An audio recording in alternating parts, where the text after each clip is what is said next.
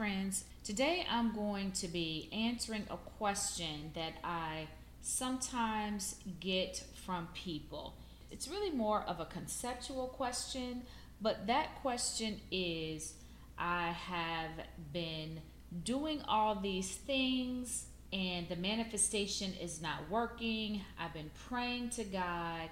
I've been asking. I've been trying to have faith. I've been believing, and it's still not working. And I thought, let me offer a little bit of a shift in perspective that may help you get there or get the results that you want. So, of course, we're not just following the spiritual path to get things, but manifestation is very much a part of being on the spiritual path. So, let me offer you this slight shift to see if this may help. Spirituality is not something that you do, it is what you are. And I think that is where some people are kind of getting tripped up when you understand that you are a part of creation, that creation is your very nature. You come from a creative source.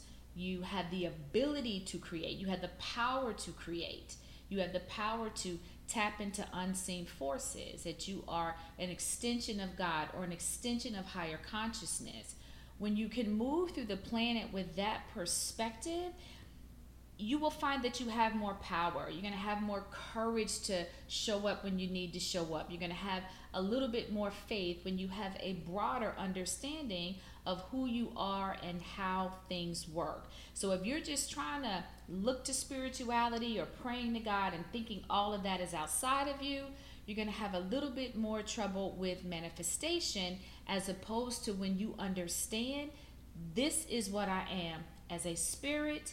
I have power. I can manifest. I can tap into unseen forces. I am very much an extension of God.